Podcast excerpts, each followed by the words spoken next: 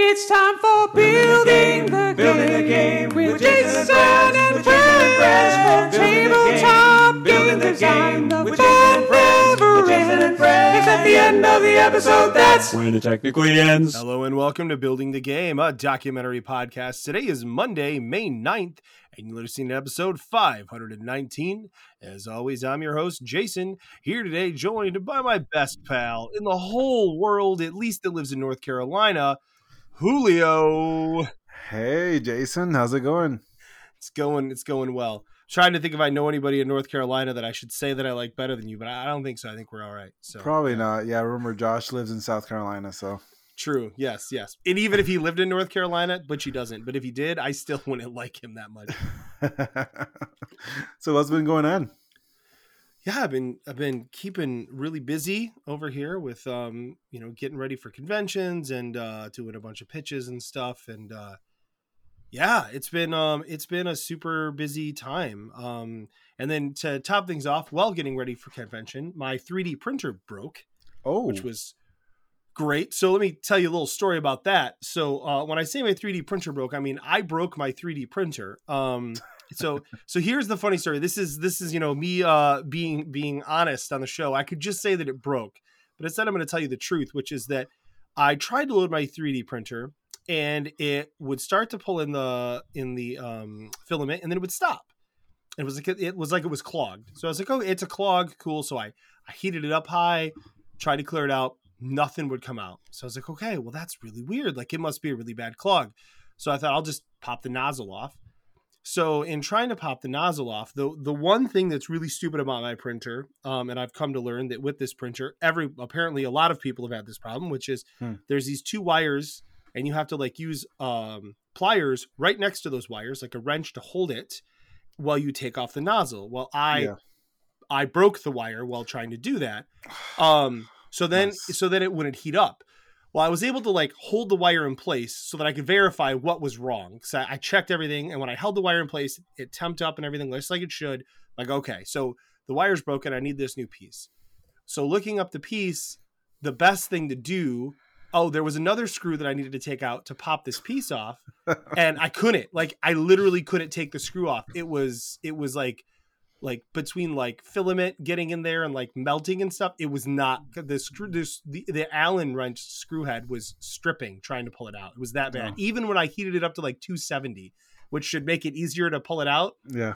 nothing so i ordered the whole um the whole hot end which is the weirdest name for something on a 3d printer um and um and the the heater the thermistor and the heat sink it's all just one big piece Yeah. um and uh i put it all in got it all set came with a new nozzle and everything hook it all up took me a couple hours i was really proud of myself i watched the videos i got through it i didn't break anything else um, and I, I was like, you know what? This is good. I've learned a lot about my printer.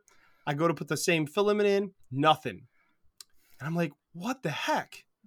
So then I, I start Googling, like, what could be the problems? And I look on Prusa's site. The first thing it says is the easiest thing to try is to cut the filament at a slant and try and put it back in and see if it was just the filament sticking.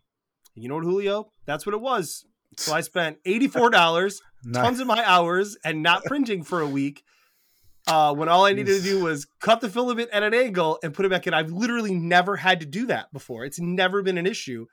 Um, but the the there was uh, I guess a little bit of a bubble in the filament on the end of this one because it had just like gotten hot before it you know before it unloaded, and I just didn't realize that that like because that's never been an issue before. So, builders, uh, what you learned here is that if you ever have a problem, just Google it first. If it's something technical, maybe you'll find a, a, a easy response before you do something Yeah, yeah. expensive. In- huh? in to be fair, to be fair, the first thing it said that it was when I said this is the problem was the first thing it said was it's probably clogged, which I knew wasn't the case because there had never been filament run through it because it was all new. So that's why I was like, well, it's not clogged. So to be fair, if I'd Googled it, I probably still would have tried to take off the nozzle, thinking Well, maybe maybe the first one was clogged. Um, just just so you feel better. You know what?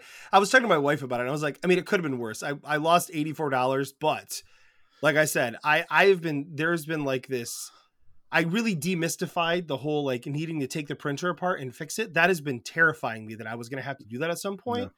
So I feel like I at least can learn from it, and I feel so much more comfortable with like I had to plug stuff into the circuit board and things, things I never wanted to have to do, and I did it with no problem. So Yeah, it's interesting. Once you start using that machinery, it, it you, you you get used to it. And for me, on the other hand, I've definitely had uh, also some problems, and even that one where the heat sink uh, and the hot end was clogged, and I had to buy one, and that was the problem.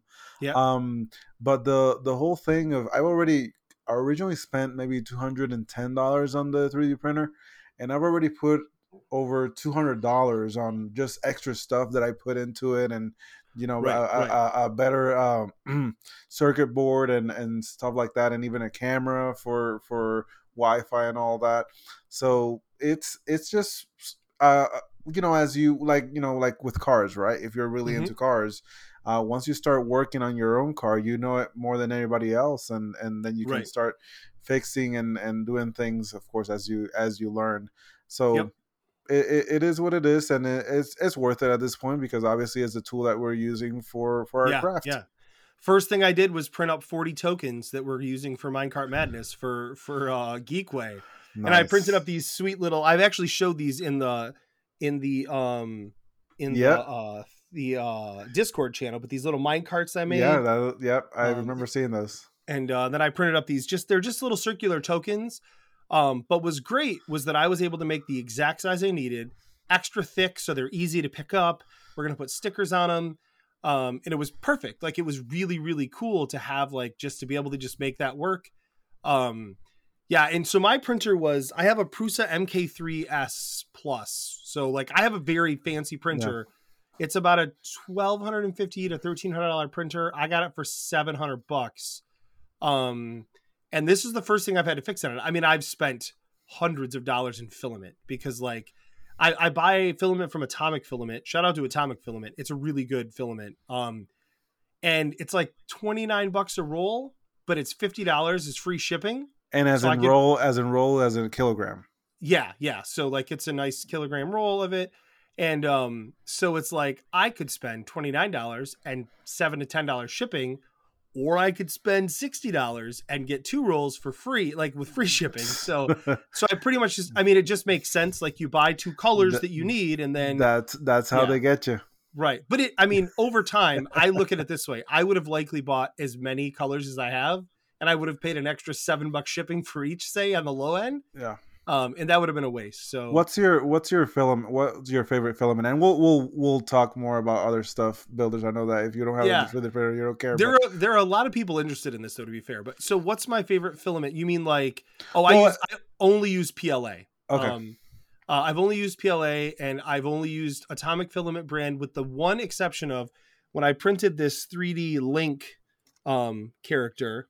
Nice. Um, I needed Link's skin tone. The best is there's no painting on this. It's all just in. It's all just inlays and stuff. Yeah. Um, the uh, so when I printed that, I needed uh, Link's skin tone, which is very pale. Um, and Pru- uh, Atomic Filament does not make a skin tone, uh, like any sort of like pale skin tone color. So I had to go to Amazon for that, and I was really nervous buying it, but it's turned out to be fine. You know, Yeah. the nice thing about always using the same brand of filament is the heat tolerances are exactly the Yeah. same. You don't have The to change the time- slicing and, and all Yeah. that. I, my daughter picked out this pink filament that's a little bit silkier. And I've noticed with that that the the the the heat bed needs to be about 10 degrees hotter, otherwise it might not stick. Yeah. So that was a lesson I learned the hard way. Um, but the other thing that I do is every time I get a new filament, I print a benchy for it, um, so that I have a color match. So Nice. basically, like on top of my, I can show you. I can't show the builders, but on top of my uh, printer, I've got that post that Yeah, that big. Lego world map, and above that is every color I have in a benchy That's cool. um, which is great because then when somebody wants something in a color, if I want something in a color, because as you know, you look at the filament roll and that's not exactly what it's going to look like when it's printed. Um, I can just go, okay, these are the colors I want, pop out the filament, and then make it. Um, so yeah, yeah, I've been doing a lot of stuff with the filament, you know, like making all sorts of like holding cases and stuff and all sorts of fun things. So Yeah. So at this point, yeah, you you, bought him from des- for design, but it's more like a toy maker to you. Oh yeah, yeah. I mean, to be fair, like the I printed a lot of component stuff for board games too, like Of course, holders yes, and yes. stuff. That's been really like because there are games like Quacks of Quedlinburg that like I don't know that I'd ever play that game if I hadn't printed all the components like holders for it because it makes the game so much more playable and easy to take out and put back together. Um so yeah, so that kind of stuff I think is invaluable as well. And I printed some for friends too, which has been fun. I mean, if at any point anything that you make save you money instead of buying it from somewhere else that's more expensive, uh, I Mhm. mean, uh, uh, go for it. Uh, no, no judgment here. I've, Yeah. I've, I definitely don't use it as much for anything personal. Really, I do remember like, um, I don't know if you'll ever played the game Fall Guys. Um, it's like a like a racing battle royale game. I don't know if you remember a couple, maybe last year. Um, but it, the the the guys in this game they're they're very odd looking. They're like beans with hands and legs. Mhm. Um, but the custom you can customize it to you know infinitely like so many colors and and stripes and different things. So what I did is uh, we had some friend, my best friend and and his family coming over, and I printed all uh, a lot of them white Nice. and we just got together around the table and just painted them however we wanted to paint them. That's fun. Um, That's fun. and I also printed out a, a, a crown because whenever you win the, the game, a Mhm. match, you win a crown. And whenever we play a board game, we have our little fall guy, and and you That's give cool. whoever last won the game has the crown. So it's a nice That's little cool. game that we we have going on there, a game inside a game. Yeah, that's cool. Now, speaking of tools, um, I am getting very excited because a couple of months ago I talked about a laser cutter Yeah, I looked at that. I thought about getting that. Yeah. it called the xTool M1, and Mhm. it's and it's an entry level uh, laser cutter, but not not like a Glowforge. Um, because just for comparison's sake, a Glowforge has uh, I think it's like a 40 or 50 watt laser, um, and it's a I think it's a carbon diode laser or something like that, carbon laser. Uh, Mhm. and and dimension wise, it's probably like three and a half, four feet long, and maybe two feet wide. So it's a huge piece of machine, and it's Yeah, you yeah, know, yeah. cost cost wise, it's five thousand dollars, three thousand to five thousand dollars. right, right. This one, I got it. Uh, you know, I, I backed it on Kickstarter. I got like the Mm-hmm. there's a ten watt, so you know it's a smaller laser, but it's a diode laser, um, and it's like uh, I think it's 20, 32, 32 by no 36 by by, by 22. No, Mhm. no, that's not true. Uh, 22 by anyway, it's kind of like a bigger size printer. Uh, so you can Right, fit right. inside of it. You can fit up to 12 by 12 inches. okay. Um, so it's it's something a little more manageable and price wise, it It cost like me a- with was it about a a thousand thousand. bucks or something? Yeah. Okay. yeah, it was a I, I thousand. I strongly, strongly considered it, but it was it was more than I could justify at the time to spend on that. No, it's funny know? because the the whole thing with this one is that you can do uh, la- uh cut laser cutting, you can do engraving, and it also has a um, knife tool. So remember, I have the Brother ScanNCut uh, that Mhm. can cut up to three mil- millimeters of of uh, chipboard. This Mhm. one also has a blade that can cut, you know, not as thick. it's like a of course- Cricut, right? It's kind Yeah. of like a Cricut. Yeah. but yeah, so basically it has like a Cricut functionality and the laser laser Mm-hmm. as well. Um, so they've been sending out the rewards on that, and a lot of people are starting to get it. So I've been I've been really excited because um, there's a group and people have been posting what they've been doing, and Mhm. and of course there's a learning curve, right? So like the Mhm. program and everything involved to how to make it, and of course it's very customizable with because like uh, with a laser with a laser um, 3D printer, you have to think about the the heat, the you know the heat of your bed and the the Right, how right, how right. hot your your filament is going to be and stuff like that. And this one is kind of the intensity of the laser, how fast is your laser moving and stuff like that. Uh, and of course, it really differs on the kind of material, and there's a lot of material that you can use. So so it's uh it's really cool, and I'm excited to get it. So something I'll be I'll be playing around with in the coming months once I get it. I'll probably still That's like cool. one to two months uh, out. But actually today, oddly enough, I got one of the material packages that was in my on my pledge, but no laser. so That's so, funny. Look, what am I supposed to do with this? but it's cool because that means that you know hopefully the laser's on its way or or something along those lines. hmm Yeah, I was joking. My friend Kelly uh, Hoagland, he got uh, he ordered all the Marvel United stuff this time around, and he got the playmat in the mail, but he hasn't gotten the games yet. So he's like, "What am I gonna do with this?"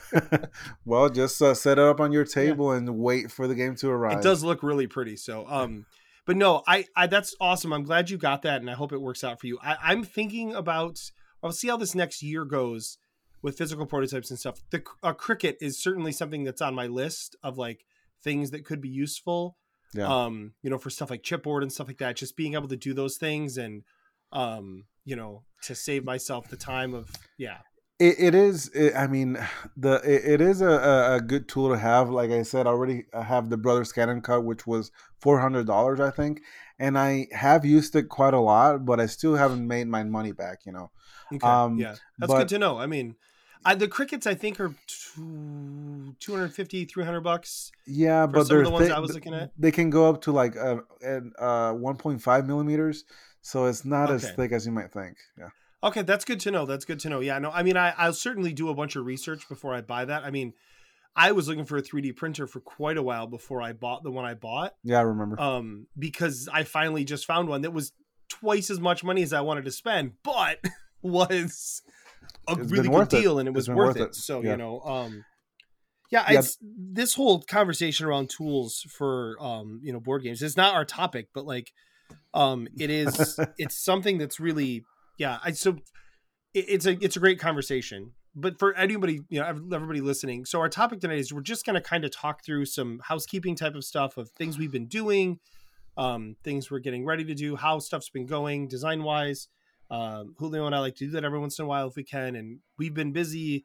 Uh, you've been at the gathering. I'm going to Geekway. We've just got a lot of stuff to talk about. So, yeah, yeah, for sure. Um, but I'll I- always talk about 3D printing and stuff like that because I, I love hearing about tools people are using uh, for for making prototypes and things like that because yeah, it's just it's super interesting to me and I love to learn from it. You know, to see what other people are doing and uh, you know, yeah, Yeah, I mean, just thinking back uh, five years ago when I first started, how much I searched on eBay and Etsy and so many different places, you know, Game Crafter, uh, uh, about the the components that I needed for my games. Mhm. And as you know, all know, a lot of my games early on were very physical, and some of them still are.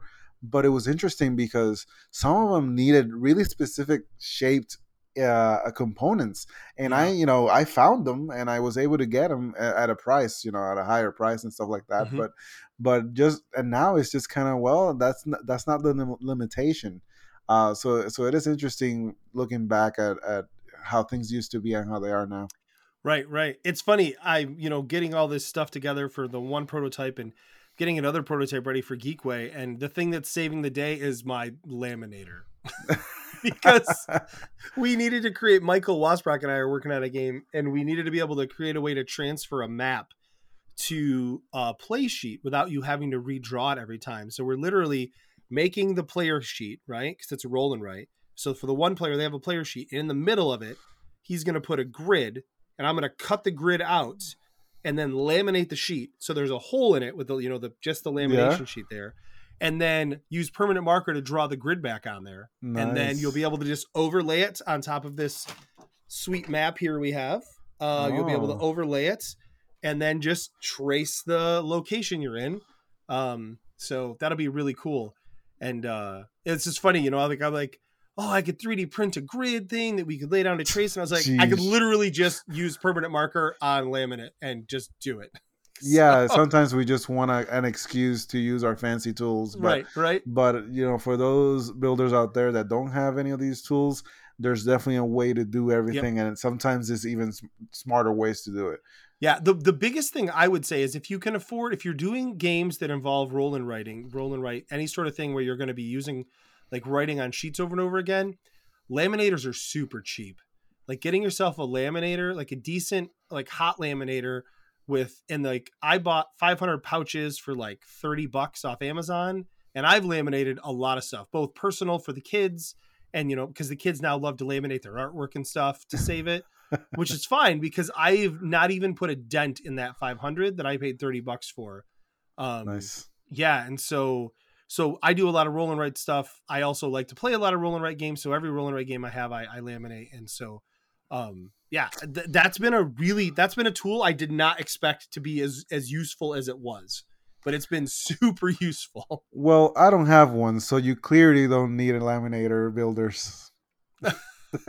well i mean it's funny because i would think you know you would care more about the environment and not wasting a bunch of paper being that you're like a park ranger well, that's the thing. I don't I don't do roll and writes, so there's that. that's fair yeah Hey, eh, some people just aren't aren't aren't able to do those Yeah, those are really hard. Uh,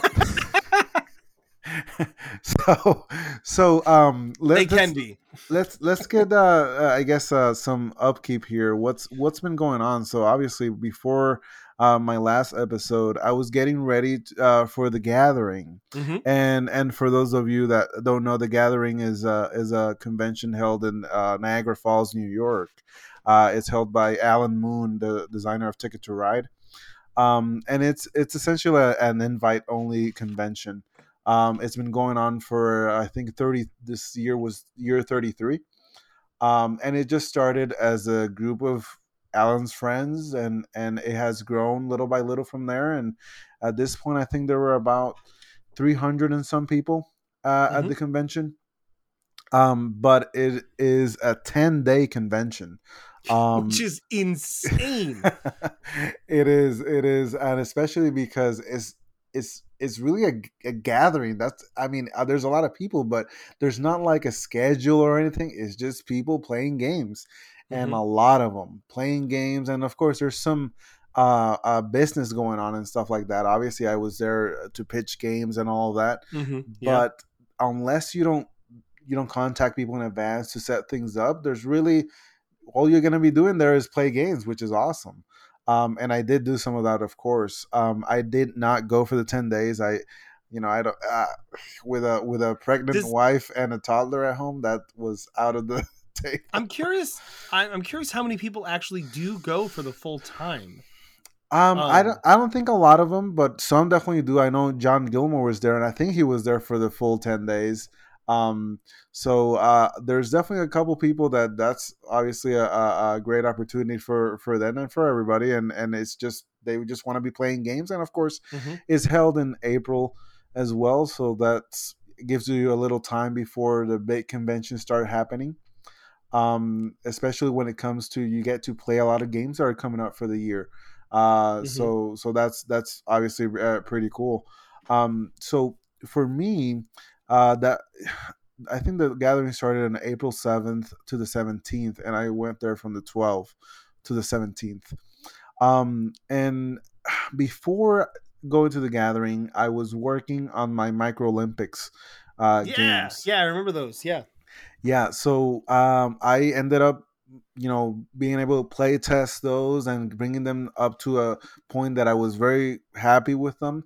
And Great, like I great. said, I had the the micro basketball, volleyball, archery, swimming, fencing, um, and uh,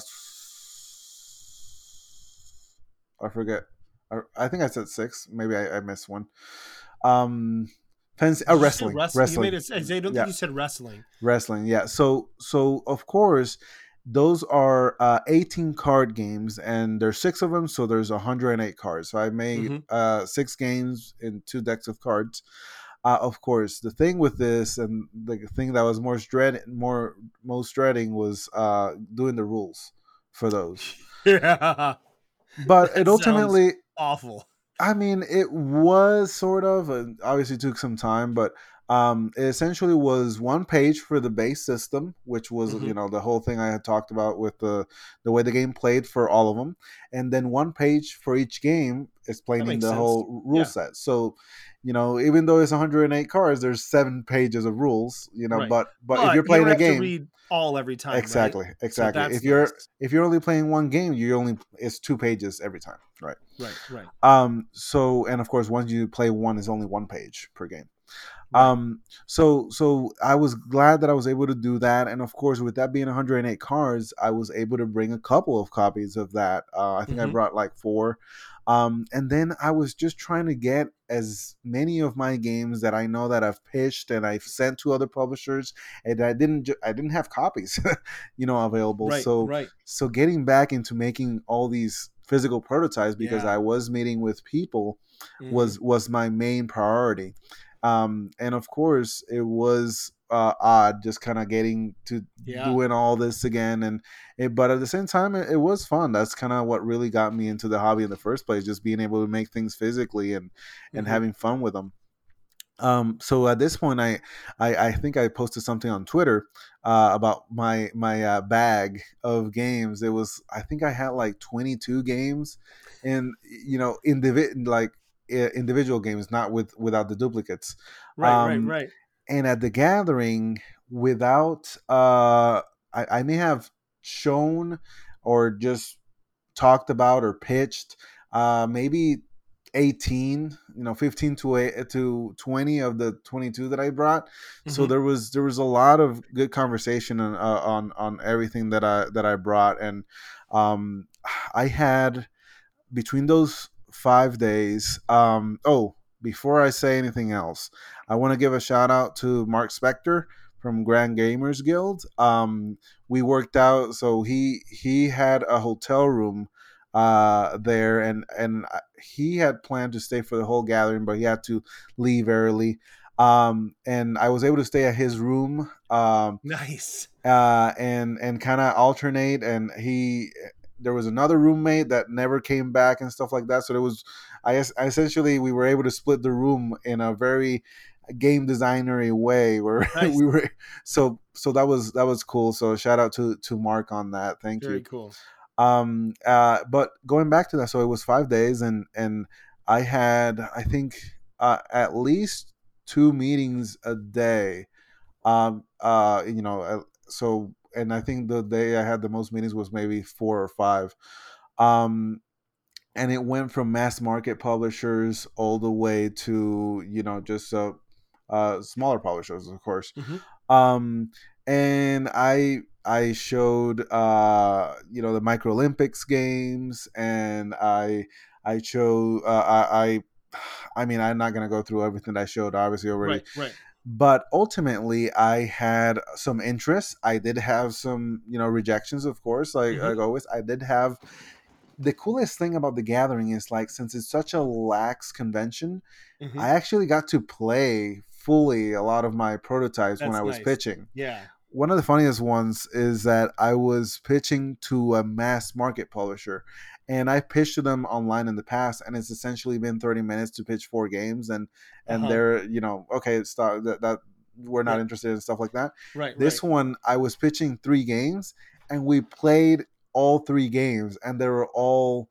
30 to 45 minutes Wow. So so Yeah. it, it was it was three hours of of just and and then there was some interest in in at Mhm. least one of them so that was good but it was so odd for me because i was like are you Right. sure i was like are you sure you want to play the full game And yeah yeah i mean i Right, have right. time so but but it was funny because uh, uh that that happened and Yeah. um you know and of course from a design perspective um i also uh brought some games that i was working on uh especially I, I know i already talked about like my game that's going to be on kickstarter later this year peanut butter belly time um I- right.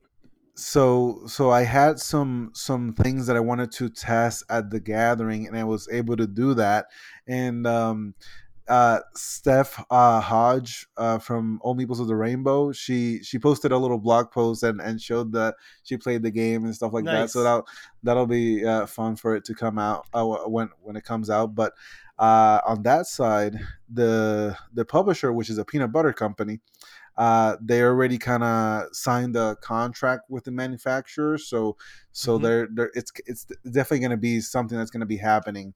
Um, Right. but they're gonna go through the Kickstarter route just just you know to to pay for the other end of of what they need. So Mhm. that's gonna be really really exciting. That Um, sounds really cool. um so um and and then there was a part of of playing games um like i played a lot of i mean a lot a couple of upcoming games um and some new release games uh one that was really cool was uh one of uh buffalo games uh emma larkins is having a game coming out from them um called starry starry night um i think it was it was called but Mhm. it it's a it's a game about uh discovering stars and it has this little um ticket to ride feel to it it was Cool. it was really interesting and i i I really enjoyed that one and um and of course uh there was one from aeg um that was like a visiting japan theme hmm and the designer is Josh is his name. I forget his last name, but he's like a super Japan, like he speaks Japanese and and all that. Uh, Oh, but you know he's. American, but he knows the culture inside and out. So there was a lot of love that went into this game, and it's a engine building game that you only use your engine once, and is at the end of the game. Oh Um, wow, that's really interesting. it, it is it is um and, and and the game was fun and and you know we obviously it was still a work in progress and we get some Mhm. good feedback but i enjoyed that one um and That and then i played some games with just people that i met there um one of the cool Mhm. things about the gathering is that they have uh like a lanyard system especially with new people whenever it's your first gathering you have like a red lanyard uh, and Oh, that cool. lets everybody know that this is your first time so people are a little extra friendly right um I do. Nice. I do remember. Uh, you know, I think I mentioned it like on my my first gathering last year. Um, I I went into the room. I was walking around, and and somebody said, "Hey, you want to play a game?" And and and I sat, and that was. Um, uh, Tom Tom Basil was the uh, was there Hmm. and and and from Scorpion Masque and and then Katya from Board Game Art Creations and it was it was a, a cool experience and and now I was kind of on the other side right because oh this is not my first gathering so I was able to be Right, right. uh, that uh, inviting voice on on everybody that was new there um, but yeah. uh, I mean uh, is there do you have a, because I know it's something that people don't really talk about much. So, uh, is there any anything that you're you're curious about? No, no. I mean, I I know enough people to go that I've heard a lot about it. Um, yeah, I mean, it's obviously a really interesting and unique opportunity to be able to chat with all the people and have that time there to just kind of chill out and play games and show games and you know do stuff like. I think it's I think it's super I think it's a super good opportunity. I I played another game, um, and and you know talking about the opportunity because I I was setting up one of my games that I had signed three years ago, and then the game was returned to me. And since Mm. it was returned, I hadn't really Right. worked on it, right? So I wanted Yeah, to just I set it up, feeling. right? Right, and that's something that we'll probably have to talk about in the in the future in a future Yeah. yeah. episode. Um, but I two people came by and and I said, "Hey, do you want to play? I'm just setting up to to test." And there were people from um from a, a publisher that has chat group. Um, they're in France, and and you know they enjoyed it. It wasn't for them and stuff like that, but Right. they gave some good feedback. And then I tested one of their games that's coming out uh, with uh, some of the people uh, some of the people from the op. And this game, I think Mm, it might mhm. have been it might have been the the I think it might have been the highlight. It's it's called Evidence, um, and the game. eh, The reason why they call it Evidence is because in French and and English is written the same. Oh, Um, okay. and it's essentially you are uh, part of a organization that tries to solve cold cases. Oh, cool. Um, but the thing is that at least in this first box, there's three cases. But the cases are just maybe a deck of cards. I know the one that we worked was 50 cards. But what you do is you take the 50 cards and you just Mhm. dump them on the table, and and you try to solve the Oh. case. So all every card is a different piece of evidence. Uh, That's cool. It, it is, and it worked really well. The only thing that we're still working on is kind of what the solution and how to proceed with the solution base. Mhm. But the whole system and the people that are doing th- these uh, these puzzles, because they're puzzles, of course, kind of like uh, are doing a really good job on it, and and that was a lot of fun. It, you know, it took like an hour and stuff, but you kind of think like. Uh, Sherlock Holmes Consulting Detective, where you have a book and you're looking for the information on that book. But this one is just, it's more visual. You know, there's some reading, but there's a lot of visual uh, elements on these cards, and you're trying That's to lick nice them. too. Yeah, you know, of course, you know, you know how I am with language independent stuff, but um, Well, and it's just, I mean, it's just good form for, you know, I mean, you got 50 cards, they got a bunch of text on them. Nobody wants to read all that, right? I mean, someone Yeah. does, but most people don't. I feel like it's a fair Yeah, yeah. And and I know the art wasn't final, but of course, as a designer, I I don't think it's something that I would be able to do because the art is very important in this whole system and just yeah. the critical thinking behind it. Uh, so you can link it to different things and come out to the different solutions in different ways. It's something that yeah, those types of games always boggle my mind of like how you design the game that requires such specific artwork because it's it's hard, right? Like Kelly Mm-hmm. and I had that game we pitched to the we did for the button shy contest, which still is judging, um, where like you know you had to have this exact shapes of people and stuff to make it work, yeah and we just had to hire somebody to make the art because there was no way to to, to make the game otherwise with with our skill level of artwork, right? yeah yeah. Um, so, so yeah, that's always amazing to me. so uh, that was that was a that was a fun one. I did play uh, Dice Miners twice. I think it's a game that was pretty popular, and you know I enjoyed it. Um, um, and uh, one other thing that happened is I was I played a game with a publisher, Mhm. uh, and that publisher had signed a game with Mister Roscoe Shock.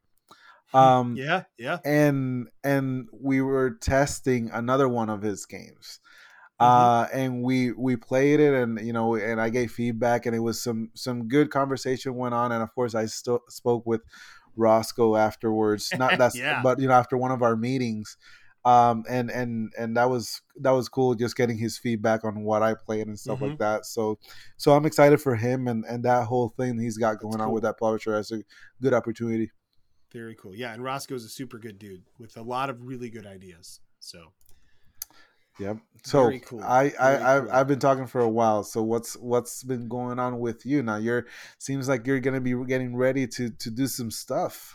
yeah, so we're getting ready for Geekway. Um, I've got three main games that I want to test at Geekway. I was I had a party game I was really hoping to put together in time. It's a super simple party game. I'm just not going to have time. So I'm super bummed about that because I really wanted to do it. So instead, I'll just try and have that ready for Gen Con, not for pitching, but just for showing off and getting feedback.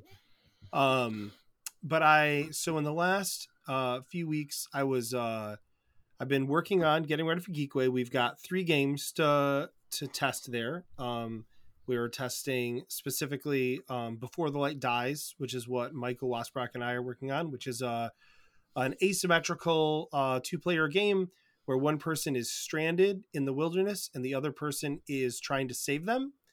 Um, and the only resource you have as the stranded person is a satellite powered cell. I'm sorry, a um, a uh, solar powered cell phone, uh, satellite phone that is um, broken. Uh, so GPS doesn't work, so they can't tell where you are. Uh, you can't tell where you are. Um, and the speaker is broken. You can only communicate with emojis. Um, and so like not really emojis, emojis, but like symbols and stuff. So you're trying to communicate to this person who can talk to you. The person can talk to you. They can give you information. They can they can send you pictures of skills and stuff to try and teach you how to survive. Uh, but in the meantime, you have to survive, attempt to scout around you to figure out where the heck you are, and get them to come get you before before the sun sets on the last day. Um, Cool. In which case, the winter starts and you're dead. So, um, is is this a, a co-design? yeah, yeah, yeah, yeah, yeah. Yep. Um, so this was I I um I wanted to do I had written down the name before the light dies and thought of an asymmetrical co-op where it's just one person stranded, one person trying to search for you. And I have been stuck on that. Like I literally have had that written down for two years, I think, on my whiteboard that I wanted to make a roll and write game like that. Um, and uh, yeah, and um, he uh, I he was talking about some games he was working on that were very wildernessy, and I was like, hey, I take it take a look at this game, and he had some amazing ideas for it that let me jump right in, and um, and I was like, oh my gosh, yeah, like this is this is what this works. So we've been having a really fun time. Like we played for several weeks just playing the communication system, trying to locate somebody on a map with very limited information. Um, and uh, and that's been super fun. Uh, so we're going to be testing it for the first time in person with all the bells and whistles uh, at Geekway. Um, and it'll be it'll be the first time anybody but him and I have played it, which will be Oh. interesting. So, um, So, So, thinking yeah. about thinking about last week's episode with Brian, which by the way, Brian, that was that was a great episode. I definitely yes, Um, yes, I definitely connected with it because at, at the same time, you know, uh, I, I have felt and sorry for the for the tangent, but I have felt No, like right. uh, there's there's a lot of pressure to you know always do better and better and better, Mm-hmm. and and of course there's a lot of people that are doing better, and and you kind of feel like well I'm I'm falling behind that kind of thing. So that was a that was a great one, definitely some retrospective, and and and thank you for that. Um, hopefully it's not the last time that he's on the podcast. So great job. yeah. No, I hope not either. It was a really fun episode, and he had a lot of really good things to say about everything. And uh, yeah, it was a good combo. Yeah. So so um, I guess what? Why did I bring that up? What were you talking about? I, I I don't know. I, I guess what, one of the things I was talking about was that I'd had that game sitting there for a long time, and then when I finally saw who I thought might have some good ideas around it, I showed it to them, and then they did. so, um, so I don't know if that's what you were pinging off from about, like you know, waiting No, for the right time. I, don't- I no, no, no. Oh. I, I go ahead. Was it about being the first time we're going to show it to other people? Yes, yes. Yeah, that um, makes sense. yeah so so when when you said that and and hopefully it won't be like the the whole uh it, it just burns to the ground but it, and you it- know what? I'm actually not even worried about it because Good. I know that it won't. Because we've, even though it's just been the two of us, like we've thoroughly tested the game. And the biggest fear that I have is that people just have a steep learning curve to it because they didn't design it, you know, and like the communication system is rough. Like, I mean, you have like 20 cards to choose from with symbols on them. You have one copy of each card and you have to attempt to communicate pretty complex ideas about where you are um and and like it was a steep learning curve for us but we picked up on it pretty quick like after like a, a week or two of playing it um so it'll be really interesting to see like how other people i i, I really want to have kelly hoagland try it and hopefully nate darty um and then just some other people who are there um, but those are two people I have on a priority list that I really want their opinion on it. Um, Good. Because I feel like it's a game that'll speak to them, and I feel like they'll get it. Um, you know, so no no pressure to them right right. Kelly Right, is a fantastic like, "I like it." who always has really good feedback. So Kelly's always one of the first people, you know, as an also as a designer and stuff that I like to go to for for first play tests. Um, so then the other two games that I've got um, that we're going to be taking are Perfectly Parceled, which is our Mhm. tile laying uh, building game. Um, that one is by Neil Kelly and I, um, and Kelly and I are going to be testing that there. Uh, I was able to show that to a publisher this week. Oh, Um, they had some really good feedback and some some interesting. So I actually thought going to show it to them that it was probably just going to be a no go. Like I kind of was like, yeah, they're. I don't think they're going to like it, but like let's show it to them anyways because I do think it could fit their line. Um, and so we showed it to them, and he really liked it to the point where he was like, "Are you showing this to anyone else right now? Like, I'd like a chance for us to play this in person before you, you know." before somebody else took it and i was like well that's not a bad sign right Like, it's never bad when they say that Yeah. um and i was like yeah no right now we're you know, we're, we're certainly you know willing to wait a few weeks. We're going to do some more testing with it um and try to see what we could do with their suggestions. It changes a couple it changes one thing about the game that's a little bit core with the scoring um but i actually don't think it's going to be a problem. I think it's going to make the game do what it needs to do um, but it, it's a it's a change that like you know all three of us co-designers have to get on board with and make sure that we are we think it's all going to work right Um, and then the last game is Minecart Madness, um, which um, Kelly and I um, pitched to a publisher this week. Um, and that one, um, that publisher, like, I think that they could be interested in it. They weren't like immediately like, yes, like we like the the person was like, you know, this isn't a game where I'm like, yes, this needs some development, but I want to develop it with you. Like, I don't think I'm there yet. No. They said, but here's a few things you could try if you wanted. It was like the most low pressure feedback ever because they were like, you know your game better than me. I don't want to tell you how to fix it. But if it was me, and based on some of the things you've told me, I think you could try this and see if you liked it or not. And it was really good. Basically, in the game, you've got mine carts, and then you've got these treasures that you collect along the way. Like there's 15 unique treasures. You need X number of unique treasures to exit the mine that you're trapped in Okay. and then you win the game. Um, and then there's these power up cards you can get. And he was like, when you pitched the game to me, I expected that the treasures were going to be the power ups because we had said it was inspired by Mario Kart. Um, and it never occurred to us. It's such a simple idea that the treasures actually have like, you just basically have like a code breaker for what each treasure does. And then you don't even have to buy these cards. So he like greatly simplified um, with a couple comments, was able to greatly simplify how the game needs to work and what the component load is. Um, so that was really exciting. Um, and so we're going to be, that's why I was printing those tokens because we're going to be trying that out at Geekway um, because I think it's really promising. And then he gave some really funny feedback. And he was really hesitant to give this, but I want to share it because he, so this is what he said. He said, I want to give you this feedback, but I'm afraid it's too harsh. Right. And so it's like, oh, okay, you have my attention. Right. and then what he said was really weird and interesting in a good way, I thought. He said, This feels like a game that somebody pitched to me in the mid 90s to early 2000s. Huh. Um, he said, and what, what, and, and then he kind of paused, and I was like, okay, like, like I get where he's going with this, but like I don't feel insulted by that at all, right? Um, and he's saying games have journeyed beyond that, right?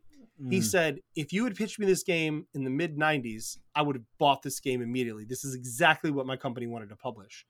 He said, but now I don't know if that's exactly what we're doing.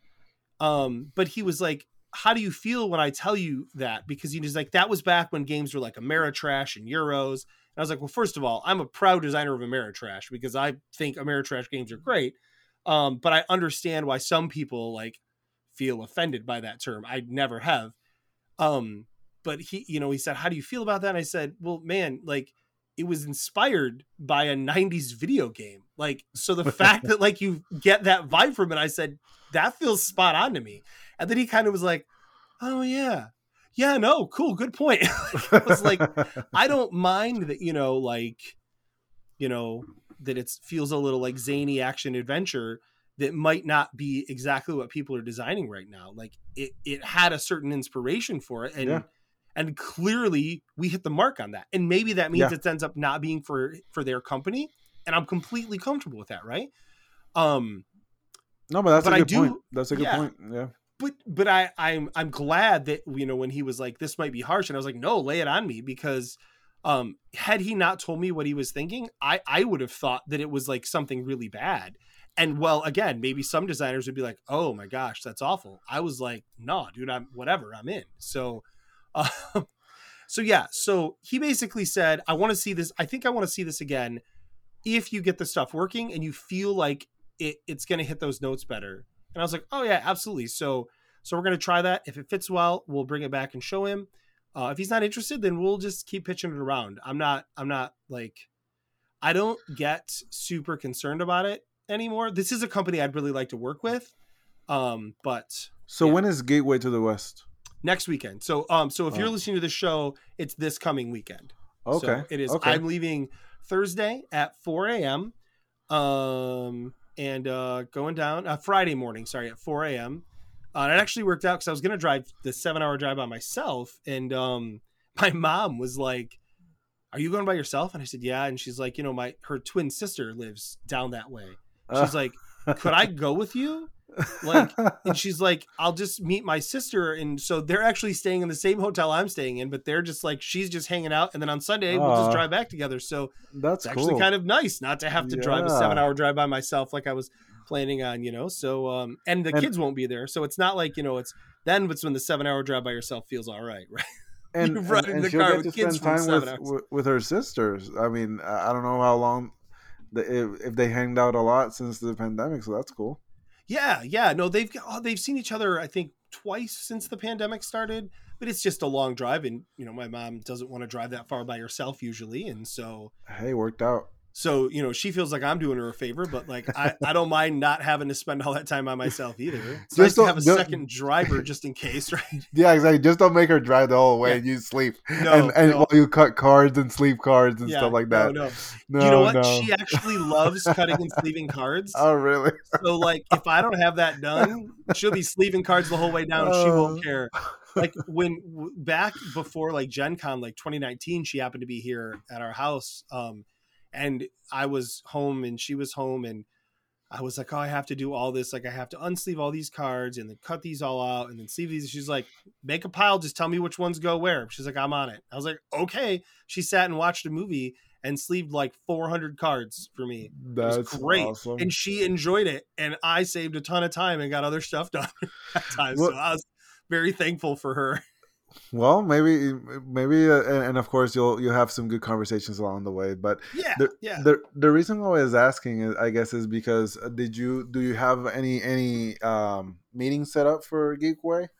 we we have not um Okay. so um you know with the um if there's any publishers there which i know there will be some and we can we can show them the games uh i wouldn't hesitate to do that um michael and i's game I, I, we're kind of holding off a little bit because the game is really different and really interesting and like i i, I want us to find the right fit for that game like to publish with right? Because it's the theme is different. Like i just i want to i don't know. I i've i really want us to kind of research and figure out which publisher we think is the best fit for that. We've got some ideas and none of those publishers will be there.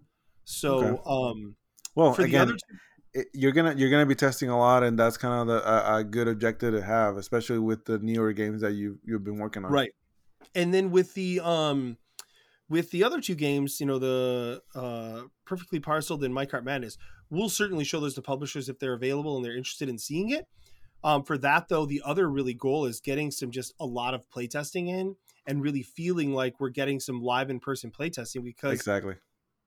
None of those games have had good like Minecart Madness. The current version we're playing, which is like very far removed from the original game that I designed, that was like a Mario Kart style racing game down tracks.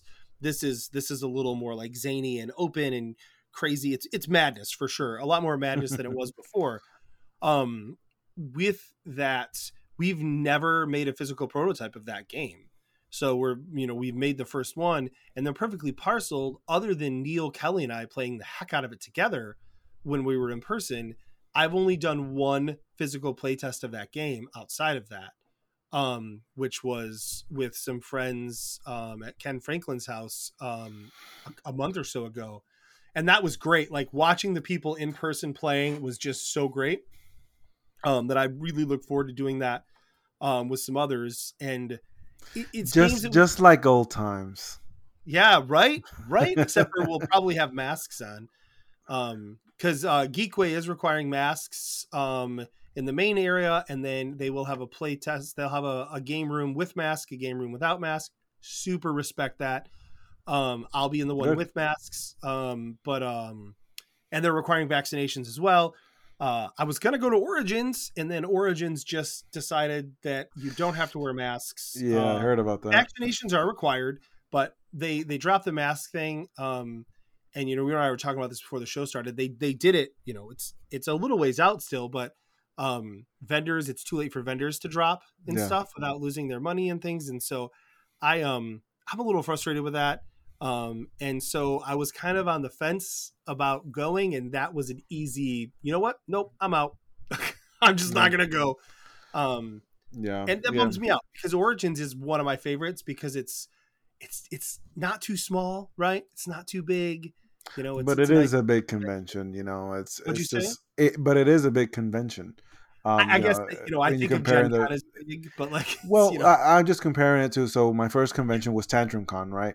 Yeah, Um, and yeah. they did something similar, but it was like three days before the convention Yeah, because the the state the state of North Carolina dropped the mask mandate, so Right, they kind of went with with that. So that was like I mean, uh, over a little over 500 people, and I Mm-hmm. still you know a lot of the people were still wearing masks, but some weren't. Um, but you know I had my my my son with me, and and and and my wife was there as well, of course, and and and that was a little stressor that we didn't really Right. need.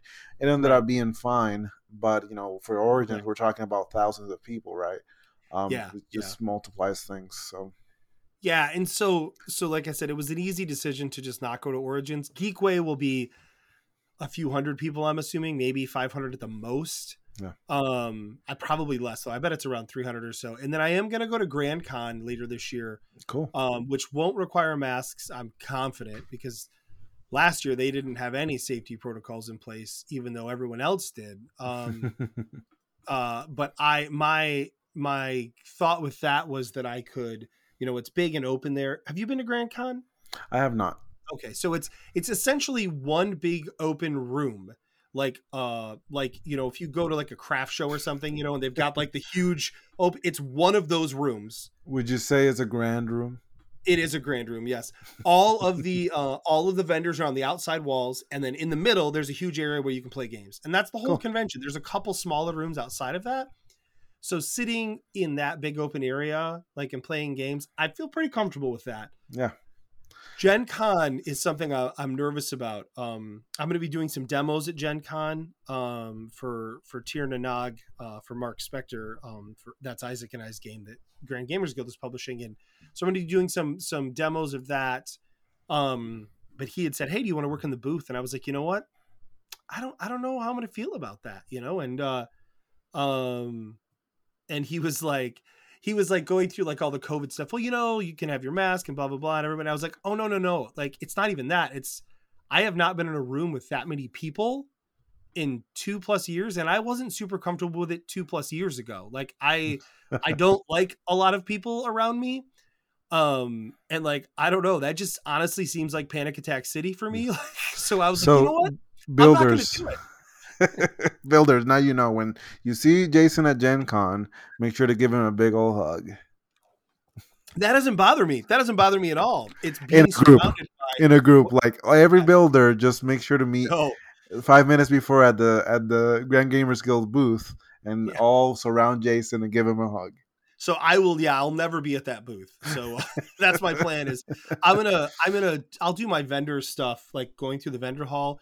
I'll just pick times where I feel more comfortable doing it. There are certainly times where it's busier and less busy. Um, the first day, I may just completely skip it just because. And we also still don't have a hotel room for for that. So Yeah, that's that's to a hard one. we're gonna have to just stay outside of the city. I think somewhere. Um, well, it seems like you've got a couple of things planned. That you know, on my side, I, I, I the gathering was the last convention. I Right, think yeah. I may go to PAX Unplugged in December.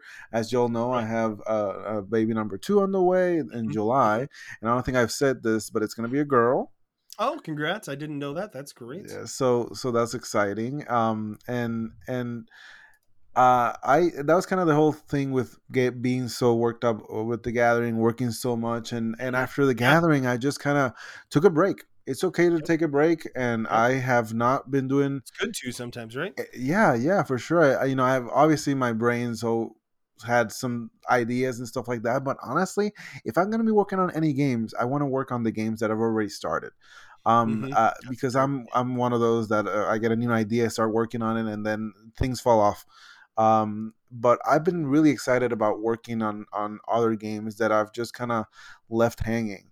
Um, so so that's gonna be a lot of my rest of the year, and I have a game coming out. I think at Gen Con Dulce from from Stronghold Yeah. Games, and so I, you know, I'm I'm obviously gonna miss that, but I think they'll still have it, of course, at uh, PAX Unplugged and Mm-hmm. uh, Peanut Butter Belly Time. I think they're gonna get a booth at PAX Unplugged, and and they are a peanut butter company, so they'll have peanut butter to sell, I think, as well. So that'll be interesting. I'm down for that. I will buy some. Pe- I love peanut butter. Well, you got to check Nerdy Nuts, the website. Yes. They do some crazy stuff there. That sounds Um, great. so, so that'll be exciting. But um, I, you know, I, and at this point, I know we've kind of uh, we're we're almost at the tail end of it. But I want to talk about my other game that's kind of been announced, and uh, which is uh, Boriken. mm-hmm, Let's just go out. Let's just go on to the pitch. So Let's do it. Um, about two weeks ago, the P500 for Mhm. Boriken went live. It's Boriken the Taino Resistance. And then I talked about this in the past. Uh, Boriken was the game that I designed for the Zenobia Award, which was Mhm. uh, uh, our award designed for uh, people of underrepresented cultures um, to design games based in historical, uh, a historical game uh, with those cultures. Um and it was a great experience you know it happened when i my first son was born and um and I, I didn't have a lot of time but i spent my time doing that game. And the, the game was signed by gmt and gmt does a very interesting system when it comes to publishing their games. And essentially what that means is that early on all the development that happened before the p500 was between their developer and myself um, and there was no art to be done uh, and nothing on the rules just kind of development to take it to a point where they were comfortable putting it on the p500 Mhm. and the p500 essentially is a pre-order system that people once people pre-order if it once there's 500 pre-orders the game is going to get published Right. so some games have been in P500 state for months or even a, a, a year or two. So it's not like a Kickstarter where there's a specific limit. It's just Right. there until it reaches the 500 and then it gets published. Mhm. So in the first 10 days, I think I'm currently the game is currently like a hundred, almost 200 pre-orders. Um, Nice. 200 and 500 right so but it has been slowing down uh, obviously it's it's a niche game right it's a historical Mm-hmm. game based on a on a culture that's that people not many people know about and that's the whole point But could learn about if they Ex- bought the game. exactly exactly so if it's something i'm gonna pitch the game right now if it's something that interests you make sure to check it out uh, but uh, boriken is uh, a game set in the before the spanish arrival in the island of boriken which is current day puerto rico Mhm. uh, and then during their arrival and after the arrival. Bec- the reason I say that is because the game is separated into three. Se- there's three different games in one, um, and the reason why I wanted to do that is because you are representing from the point of view of the Taino people, which was the native in the island at the time. right. Um, right. And the the I said there's three games because the first game is a competitive game between uh, cacique leaders, which are the village chiefs, uh, and you're you're you're settling the island. And originally, the the natives that came into island came from different cultures, native cultures that ultimately Mhm. became the Taino people. And of course, Right. this happened in hundreds of years. But this is a game that you're going to be doing that, and this is pre 1493, uh, be, before the the discovery. Um, and and then the second one is going to be 1493 to 1511, which is the initial uh, uh, entrance of the of the Spanish and the conquistadors, right. and it right. turns into a cooperative game in which you are having to deal with this new uh, uh, character on the field, and Mhm. of course, what this means is that uh, there th- there's an objective system that you're trying to complete objectives. That it's a deck of cards that you draw a couple, and that's for that game, but it can be different every game, and you're trying to do it before you lose control of the island, um, Mhm. because that's going to happen. You just get, gonna make sure to complete the objectives before it happens. Um, and then the last one is actually a survival game um, because after 1511 there was a couple of big battles that and and of course when the spanish came a lot of disease wiped out a lot of the population Right, of the taino right. people Mhm. uh, so before their arrival there were around 50000 uh, natives and in 40 years there was less than 500 oh my gosh. That's you know, and that's of course disease was a big one, Right. but there, you know, the encomienda system, and of course the the ones that died fighting uh, Mhm. because they didn't want to be turned into uh, the Catholicism and all that. Um, and uh, this the third one is essentially a, a survival game in which the you you've lost control of the island and you're trying to re- regain control of certain sections and escape through those sections before the end of the game. And of course, in this one, there's different ways of losing the game. Of course, if you lose all your tainos, you lose the game. If you lose complete control of the island, as in there's no place to to uh, grow your your Mhm. culture anymore you lose the island so th- in this in this uh, uh cooperative because it's still cooperative one uh there's a lot of ways to lose and only one way to win while in the other cooperative one there's many ways to win and and only one way to lose um so it's it's a three game system that if you can actually play them in a campaign um where the first one you know the whole settling and and and and discovering the island whatever happens there affects the second one That was, that was hap- going to be my question. Yeah, yeah. yeah and whatever happens in the second one affects the third one but you can play them individually and each one plays about 45 minutes to an hour and a half uh, so you could play them. You could play them like a um, like a uh, campaign, like you said. Uh, thinking of like a um, my gosh, I just forgot the word. It's late. Um, like Legacy, a, um, kinda- legacy game, legacy game. I would have kept wanting to say a relic game, and I'm like, that's not the one I'm looking for. Like a, so you can play it like a legacy game, but you don't have to do that. So you don't have to do that all at once. You can play one session, the next session, the next session. yeah yeah it, it's more of a campaign right because legacy means that it changes and you can't do anything about it right Right, uh, right. There, there's no destroying anything here so it's a campaign it could be a campaign or you can just play them individually uh, uh it, ho- however you want Oh, so you could actually too just say, "Hey, tonight we feel like playing the cooperative game," and just play that yep instead of. yep Oh, that's nice. I like that. That's really smart. Yeah, yeah. So so the game is currently on P5 on the P500 page for GMT games, and their their P500 price is fifty six dollars. And hopefully, you know, once the game reaches five hundred and they you know they publish it, the game is going to Mhm. be eighty dollars, which is you know it's, Oh it's wow! So that's a good, yeah, good Yeah, to get earlier. yeah yeah um and and it is interesting because they do all their manufacturing in house. Um Oh wow, yeah, that's uh, not something you hear about very often. I mean, yeah yeah. It's, Haba. Other than that, Yeah, so they're very limited on the on the I guess the components used and stuff like that, but they Mhm. do really good quality uh, games. As you know, they've at this point I think they've published over 500 games. oh Um, wow. So they, they know what they're doing, Wow. and of course, all of them are are or most of them are historically linked. Um, so so it's something that um I've been really excited to be working with them, and Mhm. and once that reaches the 500, they're gonna be hiring uh, uh artists that is uh there's actually a Taino con- council in Puerto Rico that is Oh, linked to that council and having cultural consultants That's to that Great. so that's that's that's really exciting and it's just you know whenever it gets there but any anybody Yeah. that wants to support please do so And fifty six bucks for three games really Yeah. is that's a pretty good, pretty good deal. You know, it's less than twenty bucks a game. yeah is- yeah and again uh, it, it is it is something that for me i'm i'm really proud of especially because it is teaching something about the the the historical reference of puerto rico that Mhm. n- nothing that has been done in the past so far Right.